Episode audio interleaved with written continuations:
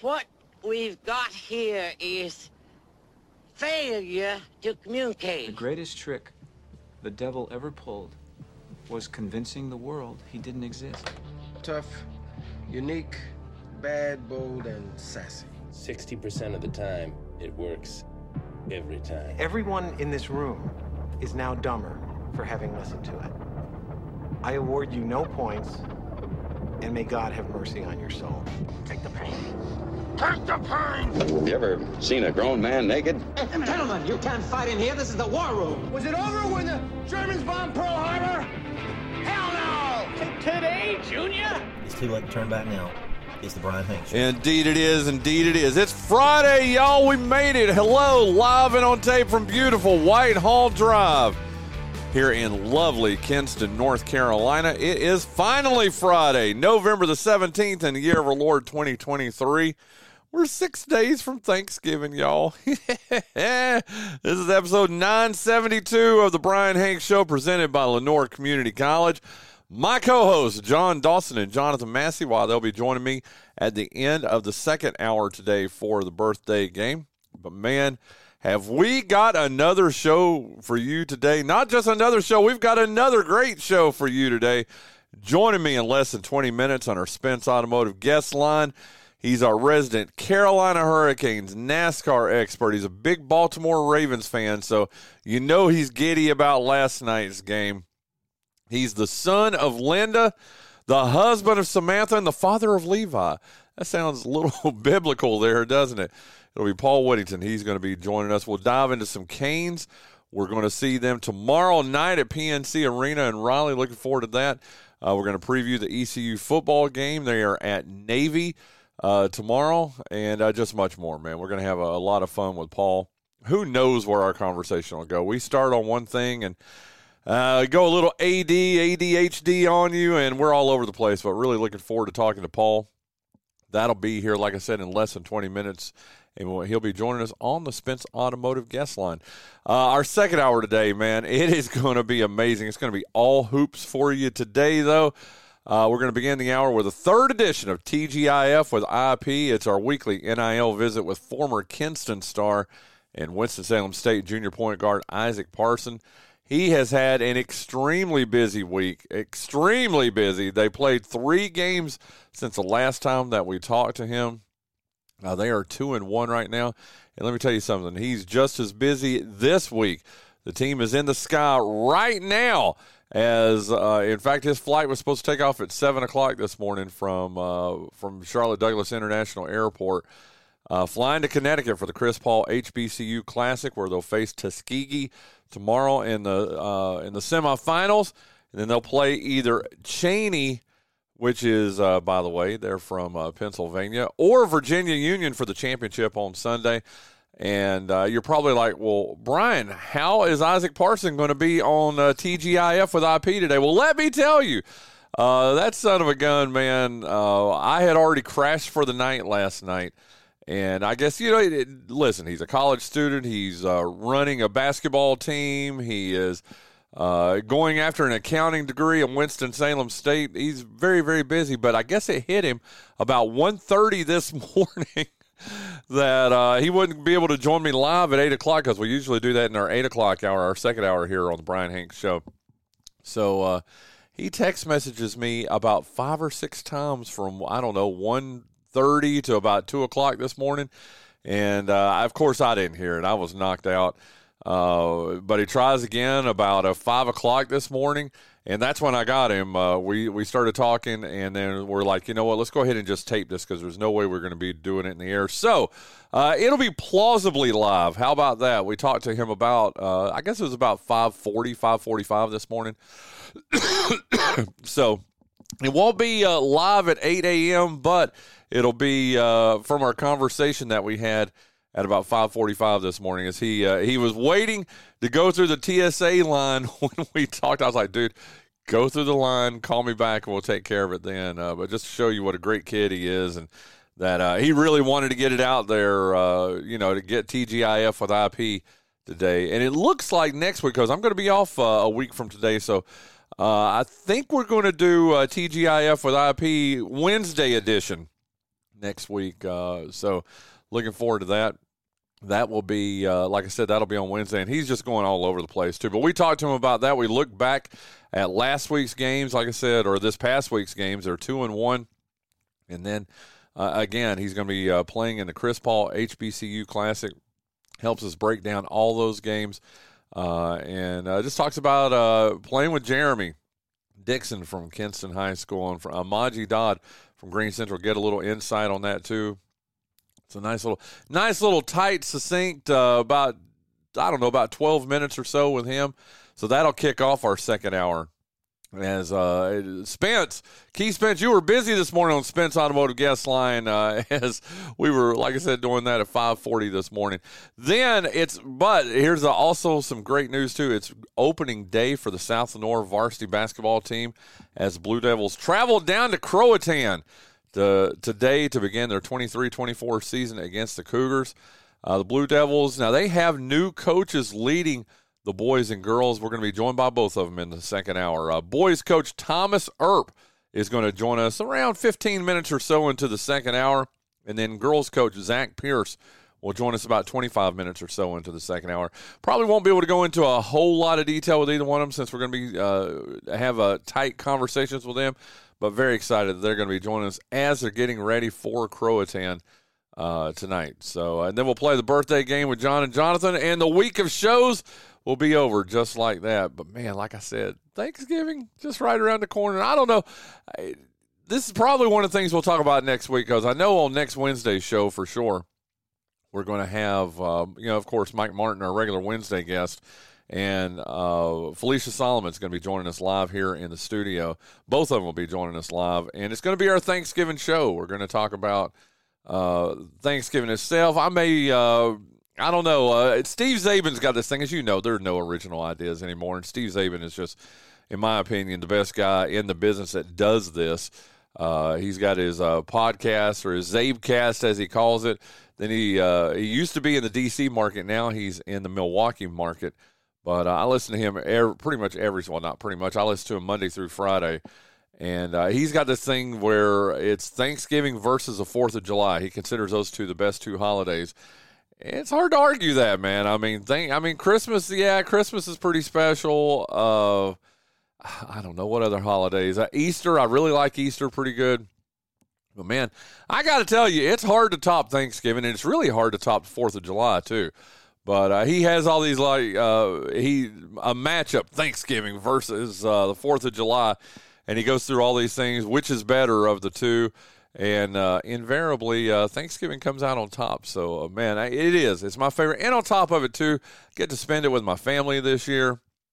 So very excited about that. Going up to Hillsville, Virginia, and spending time with my brother and his family, and my two sisters and their family, and we're going to do karaoke, and Linda's going to sing, and I'm going to stream it on Facebook Live so you can watch Linda sing. It's going to be awesome, man. We're going to have a good time. But I love me some Thanksgiving. So. Uh, again, there you go. That's our guest, uh, Paul Whittington, here in our first hour. Uh, TGIF with IP with uh, Isaac Parson, and then uh, South Lenoir boys basketball coach Thomas Earp, uh, South Lenoir girls basketball coach Zach Pierce in our second hour, and we have got quite the show for you today.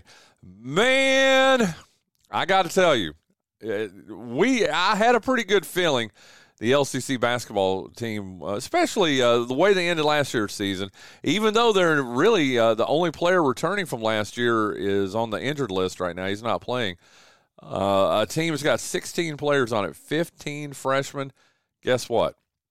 Came up with another win last night. Clarence Burton and the LCC men's basketball team, they are now four and one after an impressive 113 to 93 win at Johnston Community College last night. Uh, no stats, and I do apologize for that. I don't have any of the leaders, uh, who scored what. Uh, but man, another great win for them. They are four and one now. Uh, but they're super busy. Uh, they are uh, back in action tomorrow at three o'clock down at Fayetteville Tech.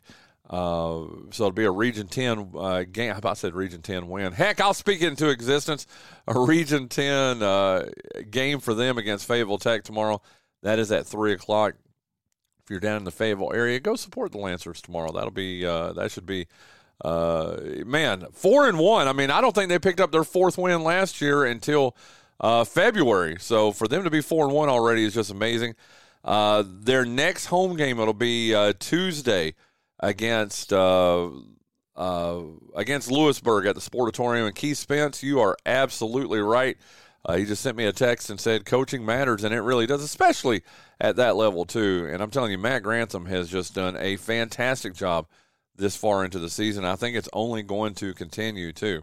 But four and one again after a 113 to 93 win at Johnston Community College last night. Congratulations to uh, to Clarence, former Kinston star Clarence Burton, also to uh, the Matt Grantham, all the folks over at uh, LCC.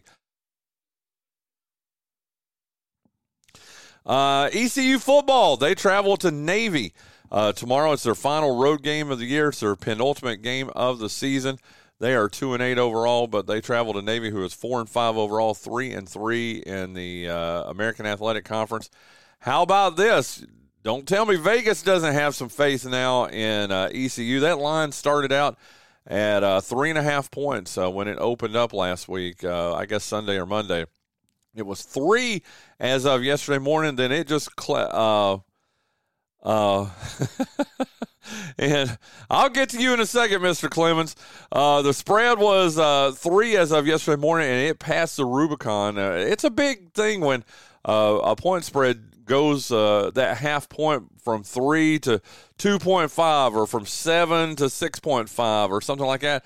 Guess what? That's what happened overnight. Now, Navy only favored by two and a half points. Again, that's down from three that it was yesterday and three and a half earlier this week.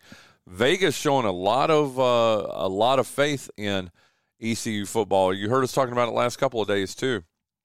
That uh, CBS Sportsline has uh, actually has ECU winning. They've got a giving them a fifty two percent chance of uh, winning the game. I don't know what ESPN is saying, but uh, man, a very good chance ECU can end this season strong.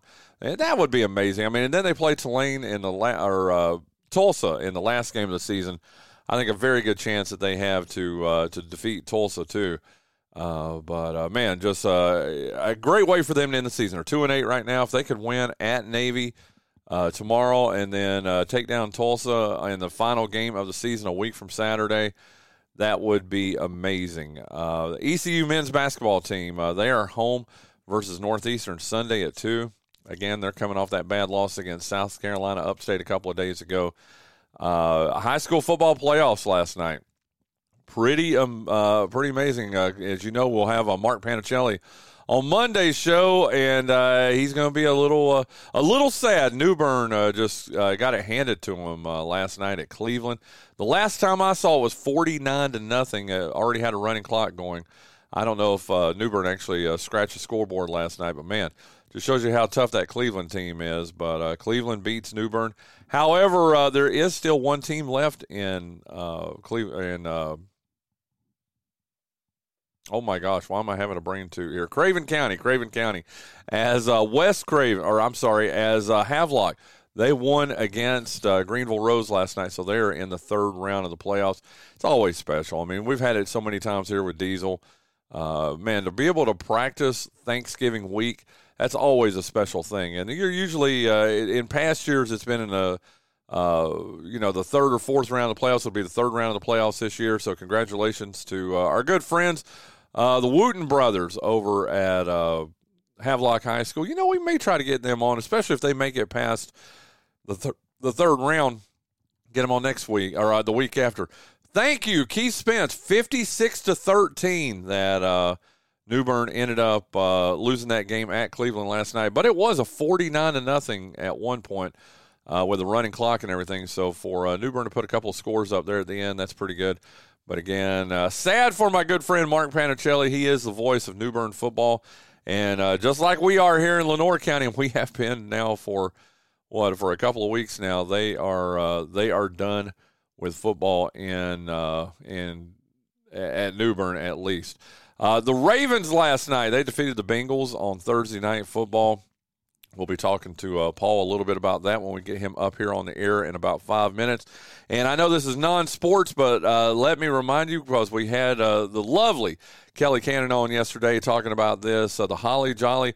And I kept calling it Christmas show all day yesterday. And not that I mind. I mean, you know, I, am not a Christmas versus holiday kind of person, but it, the, the formal name of it is the Holly Jolly Holiday Show.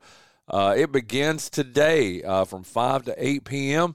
it's an adults only show tonight. Uh, so uh, that sounds a, that sounds a little dirty, but it's not. It's because they're going to have a wine and they're going to have a sip and shop thing going on tonight.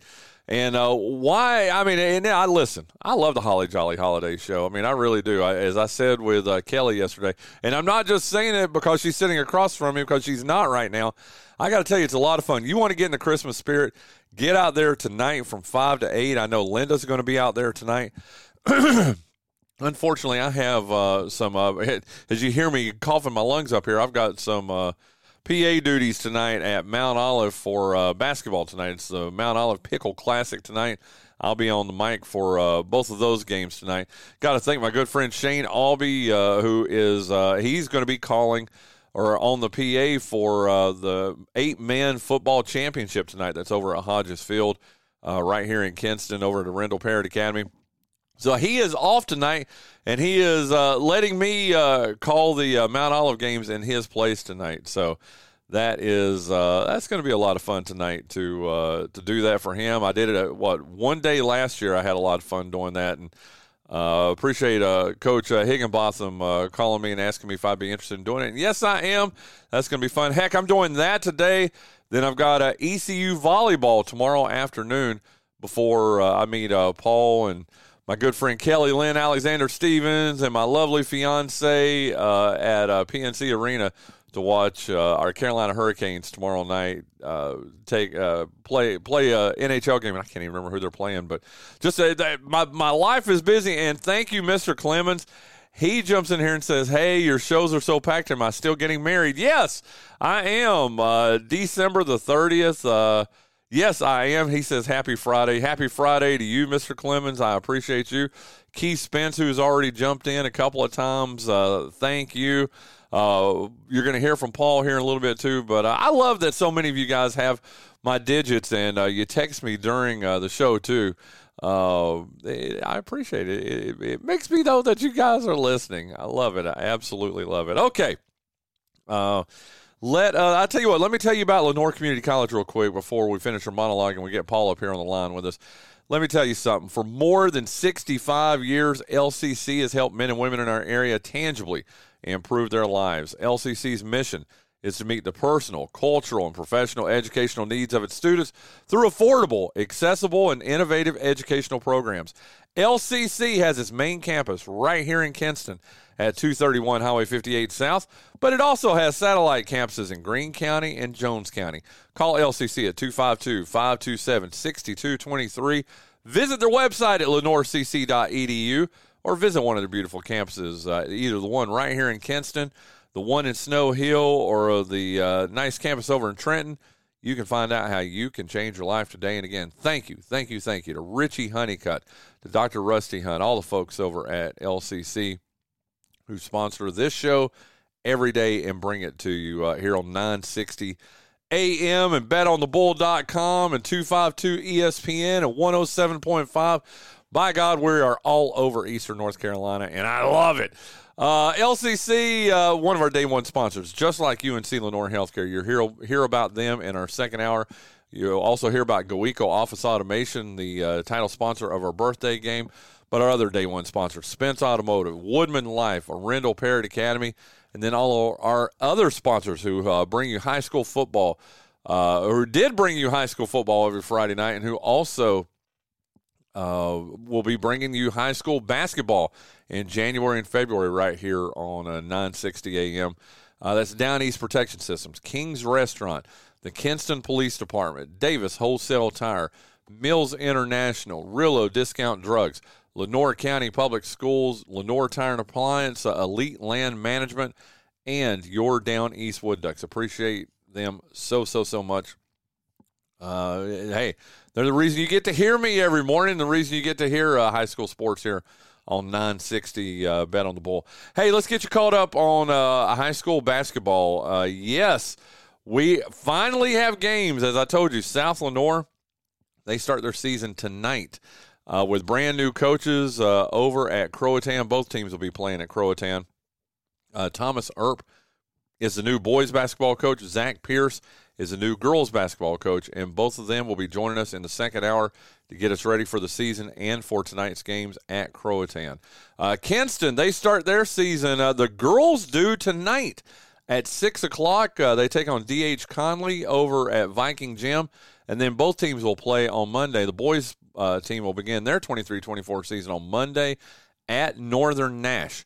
Uh, so uh, pretty exciting that uh, we've got uh, Kinston girls basketball tonight too, but uh, both teams at Northern Nash on Monday. North Lenoir, they the boys and girls teams they begin their season Monday at Ayden Grifton. Uh, Parrott Academy they begin their season at home Tuesday versus Beargrass Charter. Uh, Bethel Christian Academy, as uh, we've told you a few times, they've already started their season. They played two games last week. Unfortunately, lost both of them in the Carolina Classic tournament. But now they're off until Tuesday, November the 28th. So, what, about 11 days, a week from Tuesday, uh, they'll host Wilmington Christian. Uh, Greene Central, they open their 23 uh, 24 season at Eastern Wayne in Goldsboro on Tuesday. We told you about Ayden Grifton. They start their season uh, Monday against North Lenoir. And then Jones Senior Boys and Girls team, they open their season tonight also, just like uh, South Lenoir. They are at Beargrass Charter up in Williamston. Uh, that is tonight. Uh, let's get you caught up with hometown heroes. Uh, Brandon and uh, didn't have a lot of action. I only had one of our hometown heroes play last night, but and that was Damian Dunn in Houston. They are playing in Charleston, South Carolina, at the Charleston Classic. They won last night, sixty-five to forty-nine. Guys, it wasn't even that close. Watched pretty much that entire game last night. Uh, Damian did start. He played 24 minutes, but he did miss all eight shots that he took, including two three pointers. However, he did have a rebound, and assist, and two steals in the 24 minutes that he played. He'll have a chance to bounce back from that. As Houston, number six in the country, they're 4 0 overall. They take on Utah today at 4:30. That game will be on ESPN2. The winner of that game tonight takes on. Uh, well, they'll play in Sunday's championship game of the Charleston Classic. So, uh, congratulations to Damian and Houston for that. All our other players, like I said, did not play last night or even one of our coaches, uh, but they are all going to be busy this weekend. Brandon Ingram and the New Orleans Pelicans, they are five and six overall. They are home versus Denver today at eight. Then they're uh, home versus Minnesota tomorrow at seven. Uh, Reggie Bullock Jr. and Houston Rockets. They have been off since Sunday. Uh, they've only played seven games. How crazy is that? New Orleans has played 11. Reggie and the Houston Rockets have only played uh, seven to this point, but they play at the LA Clippers today at 10:30, and then Sunday they stay in LA all weekend as they'll be taking on the Lakers in LA Sunday at 9:30. Uh, Dontrez Styles in Georgetown, uh, they are home versus Mount St. Mary's. That game is at noon tomorrow. Uh, the Hoyas are one and two, and then they are home Sunday at 4:30 against American University. That game will be on FS2. Uh, Jerry Stackhouse and Vanderbilt. They are two and one overall, and they take on uh, Central Arkansas. Uh, that game is today at 7 p.m. Uh, Isaac Parson, Jeremy Dixon, and Maji Dodd. You're going to hear me uh, talking to uh, Isaac to start our second hour here in about 35 minutes or so. But Isaac, Jeremy, and Amaji, they are two and one. They travel to Uncasville, Connecticut to take on or to play in the Chris Paul HBCU tip off tournament. They take on Tuskegee uh, Saturday, tomorrow at 8 p.m., and uh, they'll play in either the third place game at 6 on Sunday or the championship game at 8.30 against either Cheyney. University from Delaware County, Pennsylvania, or Virginia Union from the CIAA. That would be in the championship game or the third place game on Sunday. Uh, but again, like I said, uh, we'll have a nice conversation with Isaac uh, to begin our second hour. Mir Moore uh, has not played yet for uh, Mount Olive. Uh, Mir as you know, uh, three years at Parrott Academy. his senior year at Kinston. Hopefully, he'll get to play in that game tonight. And then Ashante Lynch of Maryland Eastern Shore. They are off to a one and three start to this season.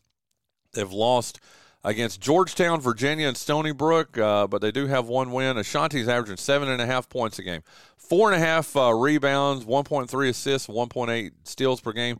She's averaging 25 and a half minutes a game. And they play at home versus George Washington Saturday at 2. And go ahead and put this on your calendar now, Paul Whittington. Ashanti Lynch and Maryland Eastern Shore, they will be at ECU on Monday, December the 4th at 6.30. And uh, we will be there. I will definitely be there going to try to have her on the show earlier that day to uh, preview that. So, whew, man, I've only gone 25 minutes straight with. I think I only took three breaths, Paul.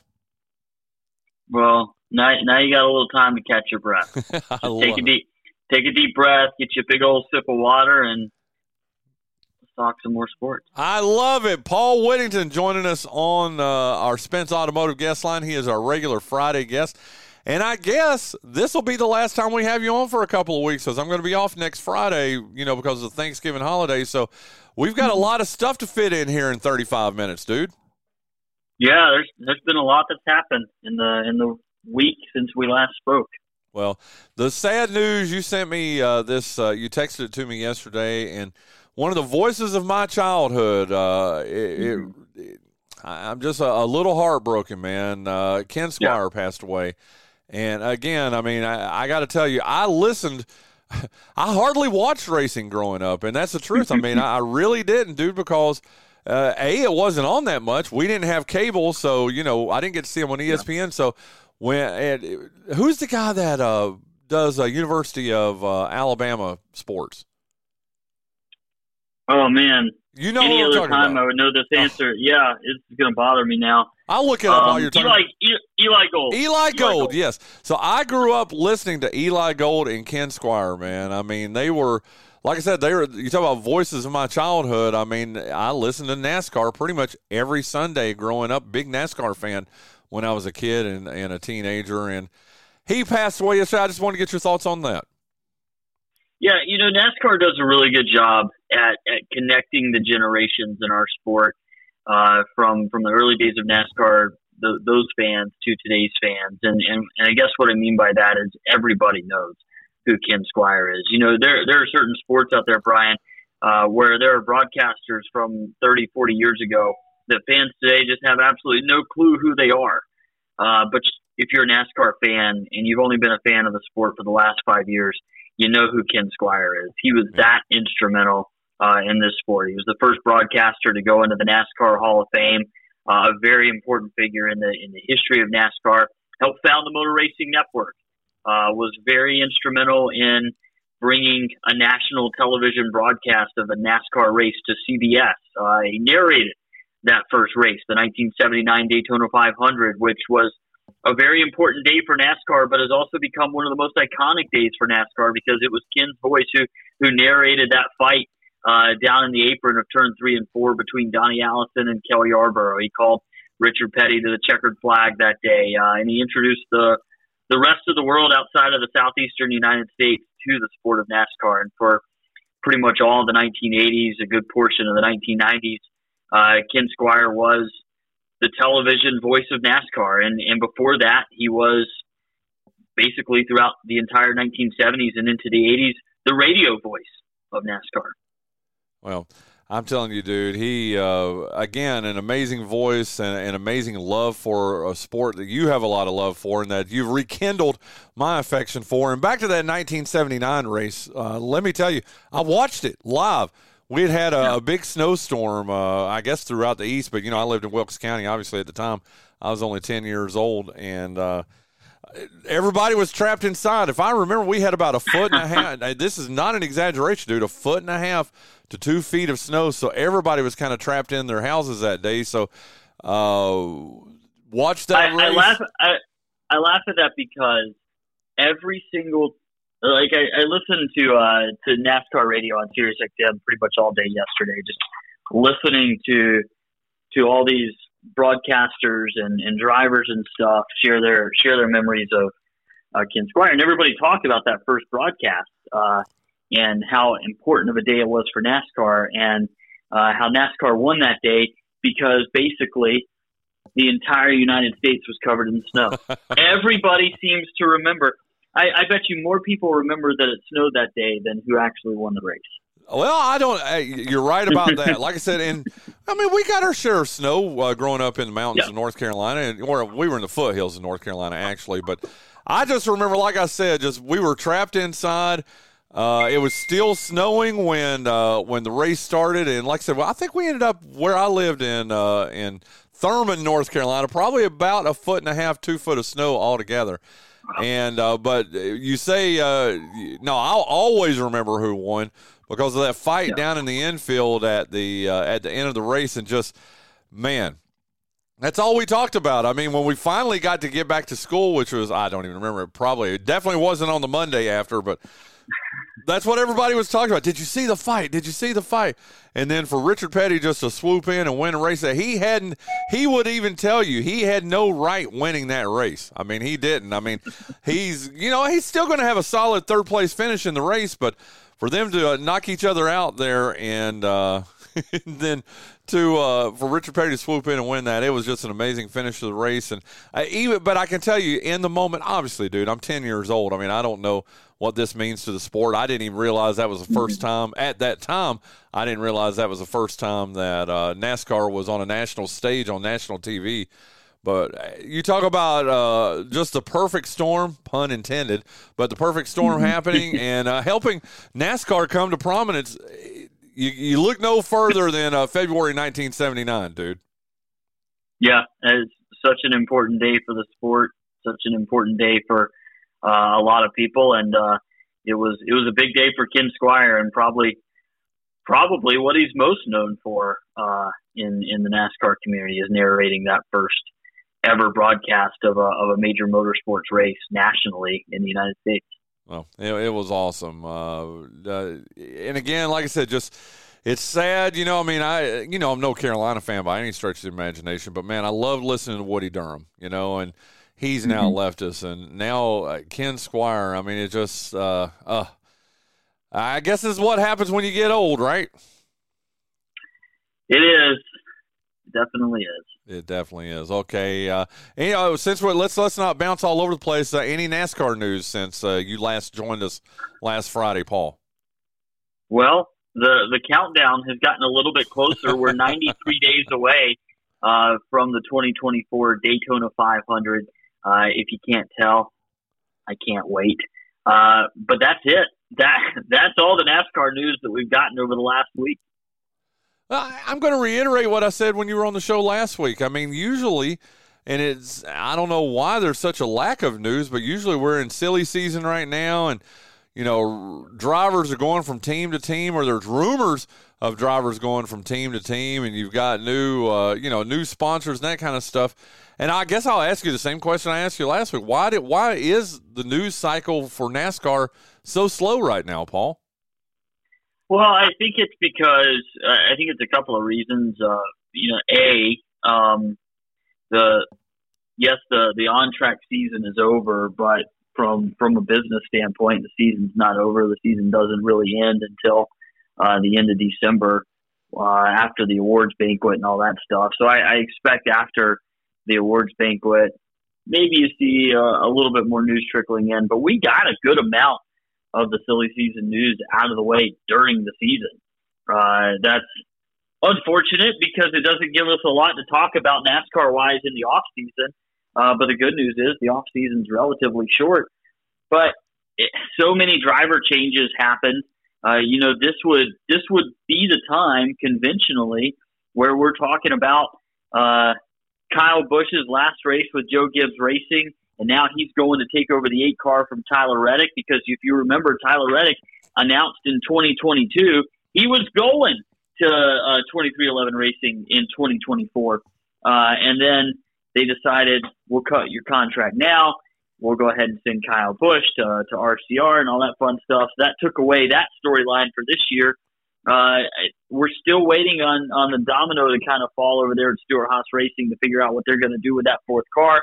Is that going to be a charter?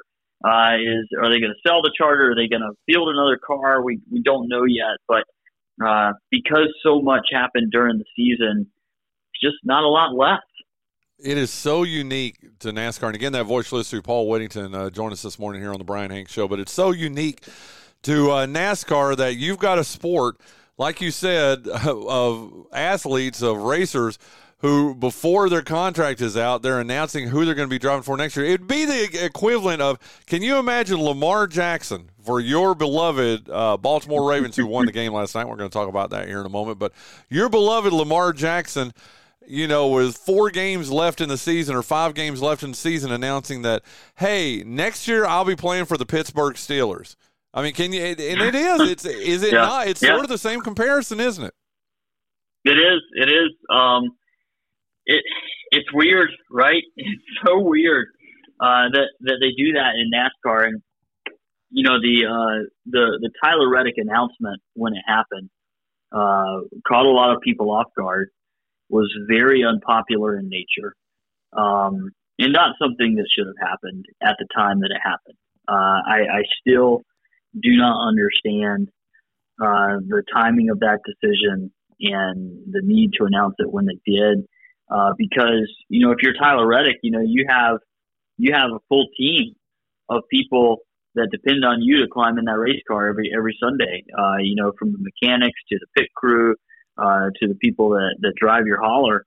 Um, and then all of a sudden you announce, hey, uh, 2023 is going to be it for me. Now you send all these people into this area of uncertainty and, and you send the team into this area of like, is, is this person committed uh, through through the rest of the year? What's what's next year going to look like? Do I are we still going to have jobs? And that's why I don't like the the nature of when that announcement took place. Uh, there there should have been some internal discussions because my my understanding of all that was that that announcement from Tyler Reddick caught Richard Childress, Austin Dillon, and everybody at RCR completely off guard. They had no idea it was coming, and, and that's not the way things should work.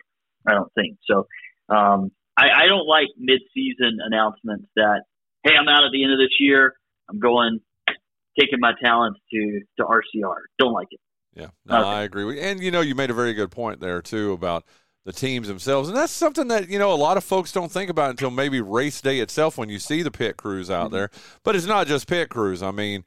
Uh, you know what do you got the seven or eight guys that are on the pit crew but think about the dozens yep. if not hundreds of people back at the shop uh, that you know are, are working every week or working feverishly to help a Tyler Reddick win or a, a Chase Elliott, you know, uh, not smile and all that kind of stuff. I mean, it just you, you, have got. sorry, I had to slip that in there. But but on a serious note, I mean, we've got to. It, it's easy to forget those uh, those those, and they are athletes too that uh, take care of those cars. Yeah, it's um, you know, there's everybody on the pit crew. That's that jack man, gas man, tire carriers, tire changers, um, the guy that holds the sign to make sure you don't miss your pit stall. That's what I want to do when I grow up. Just hold the sign.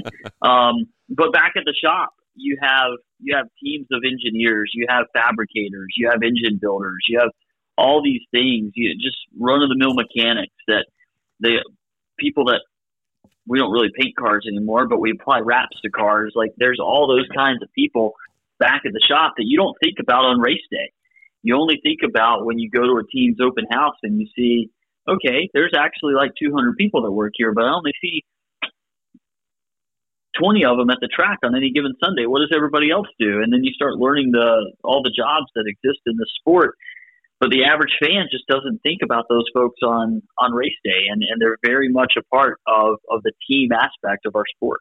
Well, there you go. That voice was to Paul Whittington, our NASCAR expert. Anything else left in the world of racing that I've got to ask you about this just cluster that is happening in Vegas this weekend? And I know it's not, and I know it's not NASCAR, and I don't even know how much you get yeah. into uh, that genre of racing because I really don't at all. I don't even know if I can name one driver in the in that field, but. Uh, I do know. I mean, I you know I listen to VSIN here on our uh, you know 960 bet on the bull, and they're talking about just how messed up right now Vegas is, and I mean it's finally arrived. This is the weekend of the race, but did you have you seen what time it's being that what time it's racing? I just want your thoughts on that uh, as we close out our racing talk here. Oh yeah, it's uh, it doesn't make a ton of sense to me. Nothing, nothing about what they're doing over there makes a lot of sense to me. Uh, the race is at what like one in the morning, which is like what ten o'clock their time. Um, you know, there there are a lot of people that like uh, that like F one. More power to you. uh, I'm I, I don't find myself as one of those people, and and I'll tell you why. You look at you look at this year's results. Uh, let's see. I'm just going to count them up real quick. One, two, three, four, five, six, seven, eight, nine, ten, eleven, twelve, thirteen, fourteen, fifteen, sixteen, seventeen of the 21 races that have been run this year, this year so far have been won by Max Verstappen. Wow. 17 of the 21 races. Uh, and that includes he's won the last five in a row. Uh, he went on a run of winning nine, ten, ten in a row. It, that sport's not competitive. No. Like if you can go out there and with with some of the best open wheel race car drivers in the world, and you can win ten races in a row, you're you're not you're not competitive. No. And and there's some tracks on that on that schedule, like Monaco is a great example. There's not been a pass for a green flag pass for the lead, or excuse me, a green pass pass overtake for the lead since like the mid '90s, Brian. God. So qualifying like, is extremely important in that sport. Yes, yeah, and, and Monaco is one of the most iconic race circuits in the world, and it's it's one of the Labor Day triple headers that, that we get before the Indy 500 and the Coke 600. Uh, it's a it's a phenomenal race, but there has not been a, a green flag pass for the lead since like I think it's like 1996 or something like that.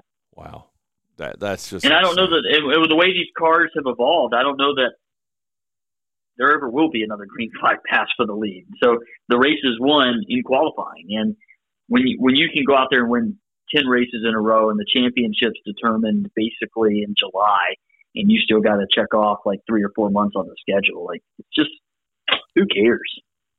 Well, like I said, listening to our VSIN folks here on uh, betonthebull.com, they're not happy with it. I've uh, you know, I was mentioning earlier about how I listen to Steve Czaban. He's got a friends in the a lot of friends in the Vegas area. And, I mean, no, I don't even see where there's a win-win or a, any kind of win with this because – the Vegas folks hate it. The, it's actually costing them tourism dollars. Yeah. Uh, and on top of all of this, on top of all of it, Paul, it's they signed a ten year contract, so it's not like this is a one off yeah. where, you know, hey, let's uh, if it works out, we'll come back. If it's uh, bad, then you know we can shelve it. No, they can't do that. They signed a ten year contract with the city of Las Vegas, so uh, it's just a bad situation all around. You know, and as people know Jonathan and I were in Vegas, what, just four weeks ago, and it was awful, dude. I mean, you can't walk down the street. You've got, you know, scaffolding everywhere. You've got all these temporary yeah. stands. Well, I say temporary, but I mean they're basically they're putting the infrastructure in for the stands. I guess they'll I guess they'll take it down. I I just dude, my thing is if I'm the Bellagio, if I'm the Venetian, which you know they drained the Venetian, you can't even go on the gondola and the gondola. Is that how you say it? Gondola. Gondolas. Gondola. Yeah, you can't even get into gondolas at the Venetian because they've drained all the water because of uh, of all this mm. setup, dude. It just it makes no sense to me. I don't know who thought, hey, let's set up, uh, you know, let's make Vegas, and especially like you said here at the end of the season when the season's already been decided two or three months ago. I, I don't know, man. I'll tell you this, dude. Have you? And I, I'm going to quote my source here. It's uh, Steve Czaban. This wasn't even here on VSIN, but Steve Czaban said there's a hotel, and I wish I could remember the hotel, but they had this package for their weekend, Paul. It was uh, mm-hmm. one dollar under ten thousand dollars, nine thousand nine hundred ninety nine dollars. You got your hotel for three nights, uh, tickets to all the events. I guess there's not just the race that's taking place. Uh, what tomorrow night or whatever. I mean, there's different events that are going on, but it was basically it was ten thousand dollars you can get on StubHub. You can get on the secondary market right now, and guess how much it is mm-hmm. right now as we sit. Well, I, well, I heard he, him talking about it yesterday. A ten thousand dollar package. Guess how much you can get it for right now? Mm. Twenty five. Try five hundred dollars. Oh wow! It went down that it crashed that bad. It- wow. and, and on top of it too, like he was talking about the Venetian, their rooms. You know, they've got rooms for this mm-hmm. package and all that. They were starting out the rooms per night were something like fifteen hundred, seventeen hundred dollars, dude. They're ninety nine dollars right now. If you wanted to go right now and you're like, hey, I, you know what? Yeah, it sounds like a mess, but I'd still like to go watch it. Dude, fly out there and you can pay and stay at the Venetian, one of the nicest hotels in Las Vegas for ninety nine dollars a night. It has crashed so bad, dude. They're just trying to get they're just trying to get people in the rooms and getting butts in the seats, dude. That's crazy. I, I didn't realize it had crashed that bad. I knew it was kind of a crap show out there. Uh, my my favorite tweet so far, Jeff Gluck of of the Athletic, who typically covers NASCAR, is out there. He said, "Well, if you were on Team Crap Show, he didn't say Crap Show for this weekend, your side is off to a great start." Dude, I just surely I there's do got to be some. There's lawyers that are going to get involved. Surely there's got to Oh, be some way that they can break the contract and say, "Hey, you know what? This is not worth it. We are losing. I mean, we are vomiting millions of dollars here. I mean, and, and this is year one of it. Well, yeah, it's year one. I, I do think that at night with all those lights, that race is going to look really cool. The start time's really stupid, and I'm not going to stay up to watch it. I'll look at the pictures the next day. Um, but yeah, you're you're in year one.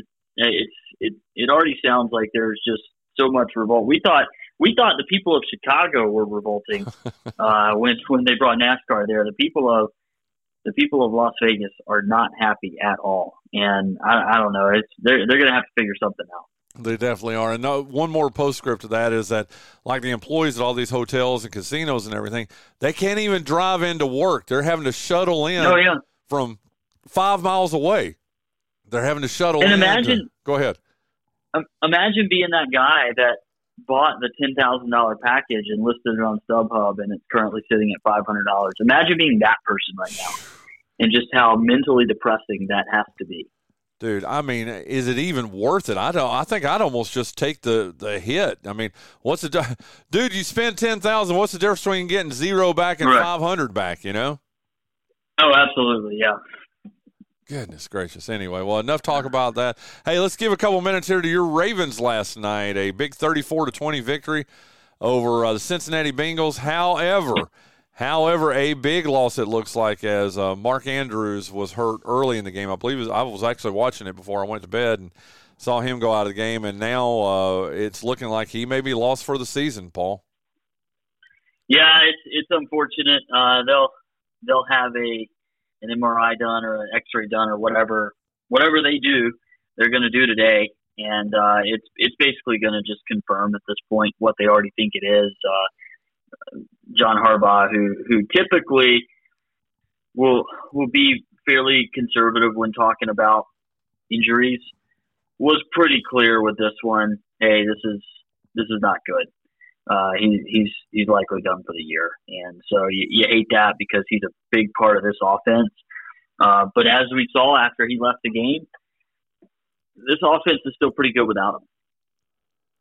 It is, but still, when you're losing, in my opinion, I mean, behind Travis Kelce, I mean, he is the second best Yeah. tight end in the game. I mean, I, I don't know, No, and, hundred percent. and I'm not even talking about from a fantasy perspective, which he is also in that too. But I mean, he's just such a stabilizing force for that offense, and it just. I, Yeah. I've always been an animal. You know, I kind of got to be a Ravens fan with you and Scott around, you know. but to, to lose him, that's a pretty big loss. But how about on the other side of the ball? Joe Burrow looking like uh, he may be lost for the season, is what the preliminary uh, uh, thoughts are about that, too. How big of a loss is that for the Bengals, who now dropped to five and five after that loss last night? Well, you know, I hate to see any quarterback go out for the the remainder of the season, but this is now the second quarterback uh, in as many weeks that the Ravens have taken down. Actually, the second quarterback this week the Ravens have taken down because Deshaun Watson, uh, who the Ravens lost to on Sunday, that one hurt my heart. Uh, they are he's he's out for the season, and now uh, Joe Burrow. Yeah, I hate that for them. Uh, I I did think that this was kind of an off year for for uh, for the Bengals. Uh, they they were finally an AFC AFC North team that that lost a, a game because this, this this division was so tight going into into week ten. Like the Ravens were sitting at seven and two, everybody else was six and two or six and three, whatever whatever the record was, six and three. So it was only like a game separation. So these these division games were so important for the Ravens. And then the Bengals lost on Sunday and knocked them down to five and six and four or five and four. And uh, a loss last night pretty much was going to put them away um, in, in, as far as the division is concerned. And and now that you've lost your quarterback, it's just now you're in a situation where where you've you've lost so many games that you're probably not going to catch up to to the top of the AFC North. So division hopes are out. Uh, now you've lost your quarterback, and it's just an unfortunate night for for the Bengals and their fans.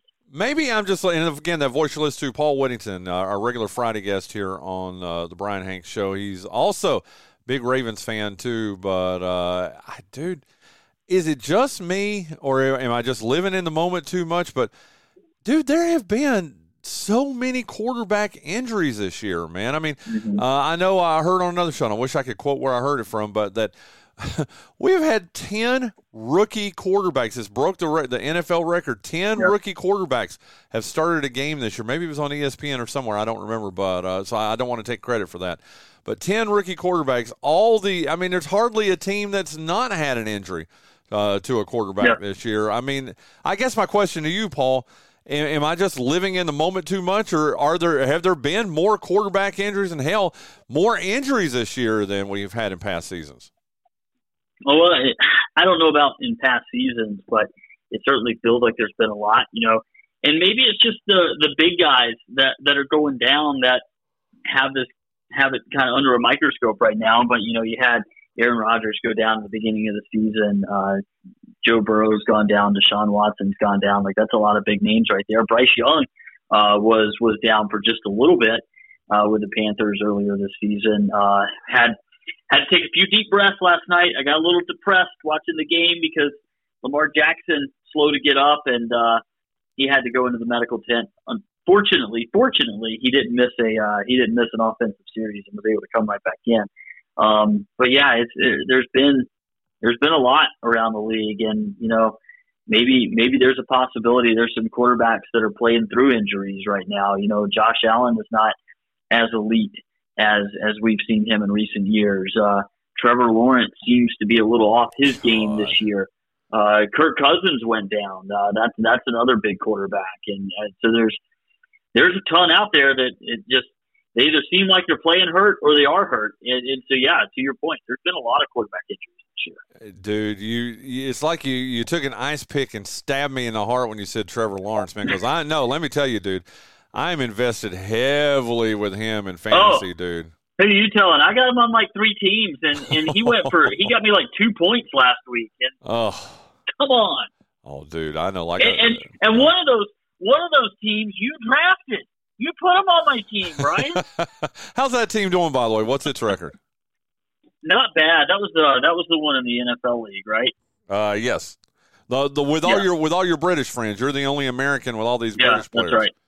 I mean, they Sorry, I say anything. the NFL league. It's through NFL.com. They're all NFL league. um, I'm six and I'm six and four right now. I got off to a really good start. Um, currently sitting at six and four. I am in the playoff picture.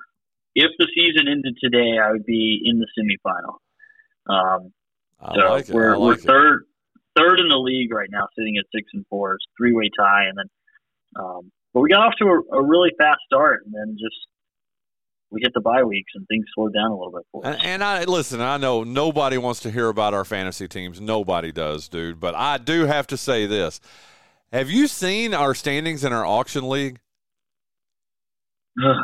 No, no, no, no. I mean, I have, dude. I, I have. I just Well, yeah, you're not you're you're not doing very well. That and that's sad in and of itself. I mean, I'm I'm very very uh, dude. I, I feel for you. Okay, yeah, whatever. Hey, but have you seen? I have never, dude. I've been playing fantasy football since 1995. Okay, so what? I'm in. Good lord, my 28th year of playing or whatever. I have never in my life seen standings like this before. I'm in first place. The Baltimore Handshakes. yeah, go look that up. But uh, the Baltimore Handshakes are nine and one, and then, dude, from second place down to tenth place, Wow. all t- are you God looking at it? yeah. Ha- Have you ever seen anything like that?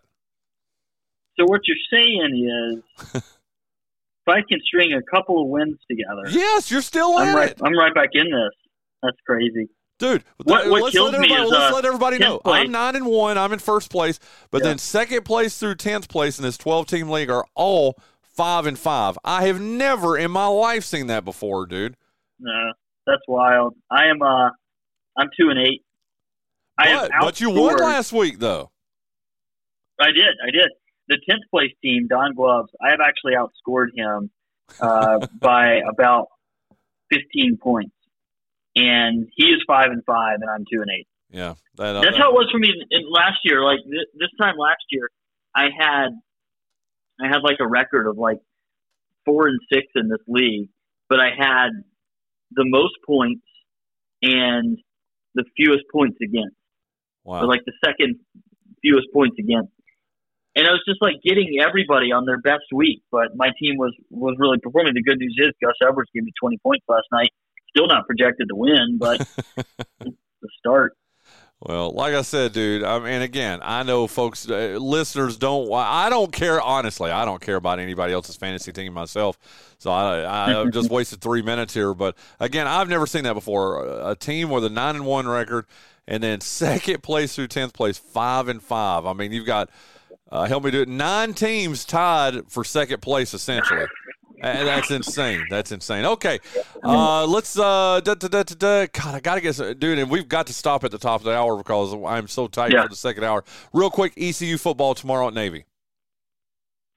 Hopefully, it's a win. You know, the uh, Navy's only what a two and a half point favorite. Uh, I, I think this is a game where ECU can ride some of that momentum from the win on the road last week at FAU. I, I think these last two games, uh, Navy and then at home against Tulsa, are, are winnable games. It would be something to see ECU go out with a stretch of three wins in a row after the season they've had.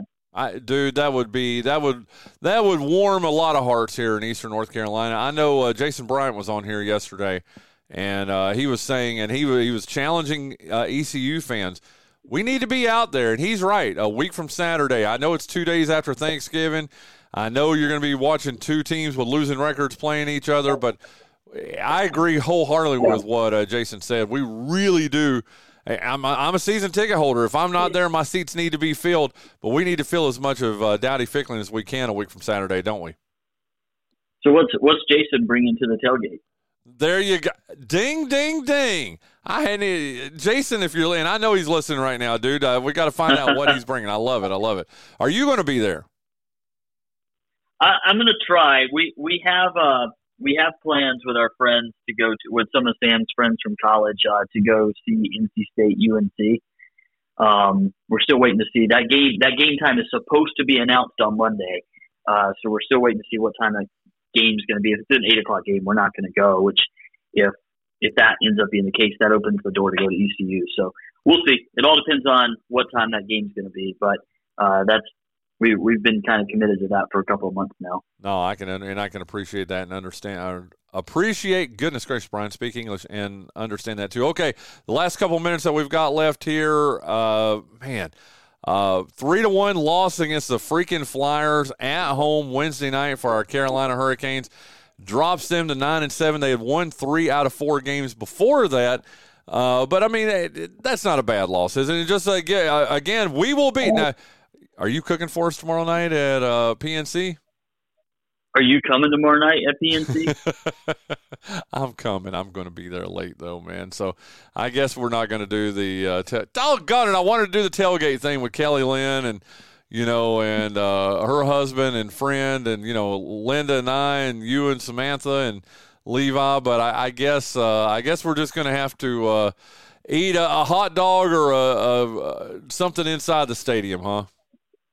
Well, we'll pack a cooler and and we'll have a couple of beers before we go in. But uh, you know that that three to one loss last night. It doesn't sound bad. It's two goals, right? That game was terrible. That was one of the worst efforts this season from the Hurricanes. Uh, just nothing was in sync. Uh, the, Rod Brind'Amour said in his post game that it it didn't seem it was one of the worst efforts he had seen all season from from his team. Uh, Jordan uh, Staal, the the team's captain, said it didn't seem like everybody on the team had had bought into to what they were trying to do, and and I agree with all those comments. It was a, a sloppy effort, really, from start to finish, and and they're lucky to kind of get out of there only being down uh, two goals in that game. So uh, it just need to regroup and need to come out in full force on Saturday uh, when when the Pittsburgh Penguins come to town because you can ill afford another game like what you had against Philadelphia uh, a couple of nights ago. And you know this better than me, having been to ten times more games than I have over the past four or five years. Obviously, with you being a season ticket holder and everything, is that uh, uh, the the bad thing when I see Boston on the schedule, when I see Pittsburgh on the schedule, I'm trying to think other teams, but those are the two big ones. Heck, even the Flyers on the schedule. Man, that means it's going to be a lot of stinking Penguins fans there tomorrow night too, isn't it? Oh man, yeah, that's. uh I think what makes it worse, Brian. I do not like Pittsburgh fans. I think that's been well documented to this point. Uh, but they're all going to show up. Most of them will be in Pittsburgh Penguins jerseys. 90, 95% will be in Pittsburgh Penguins jerseys. Uh, no, we'll say 90%. 90% will be in Pittsburgh Penguins jerseys. Of that 90%, like 85% will be in Sidney Crosby jerseys because apparently they don't sell any other kind of jerseys over there. Uh, of the of the 10% left, 1% will be in a Pittsburgh Pirates jersey. the other 9% will be in Pittsburgh Steelers gear. Oh god, that's so 100% of them will have a terrible talent. that's true. Spoken by a man who knows, Paul Whittington. Dude, thank you so much for joining us here this morning. Uh, we'll we'll take next week off since it's the day after Thanksgiving. We'll talk to you again two weeks from today here on the Brian Hanks Show. Sounds good. Have a great weekend. We'll you, see you. You too. That's Paul Whittington. Coming up here in our next hour, it's going to be TGIF with IP here on the Brian Hanks Show, presented by Lenoir Community College.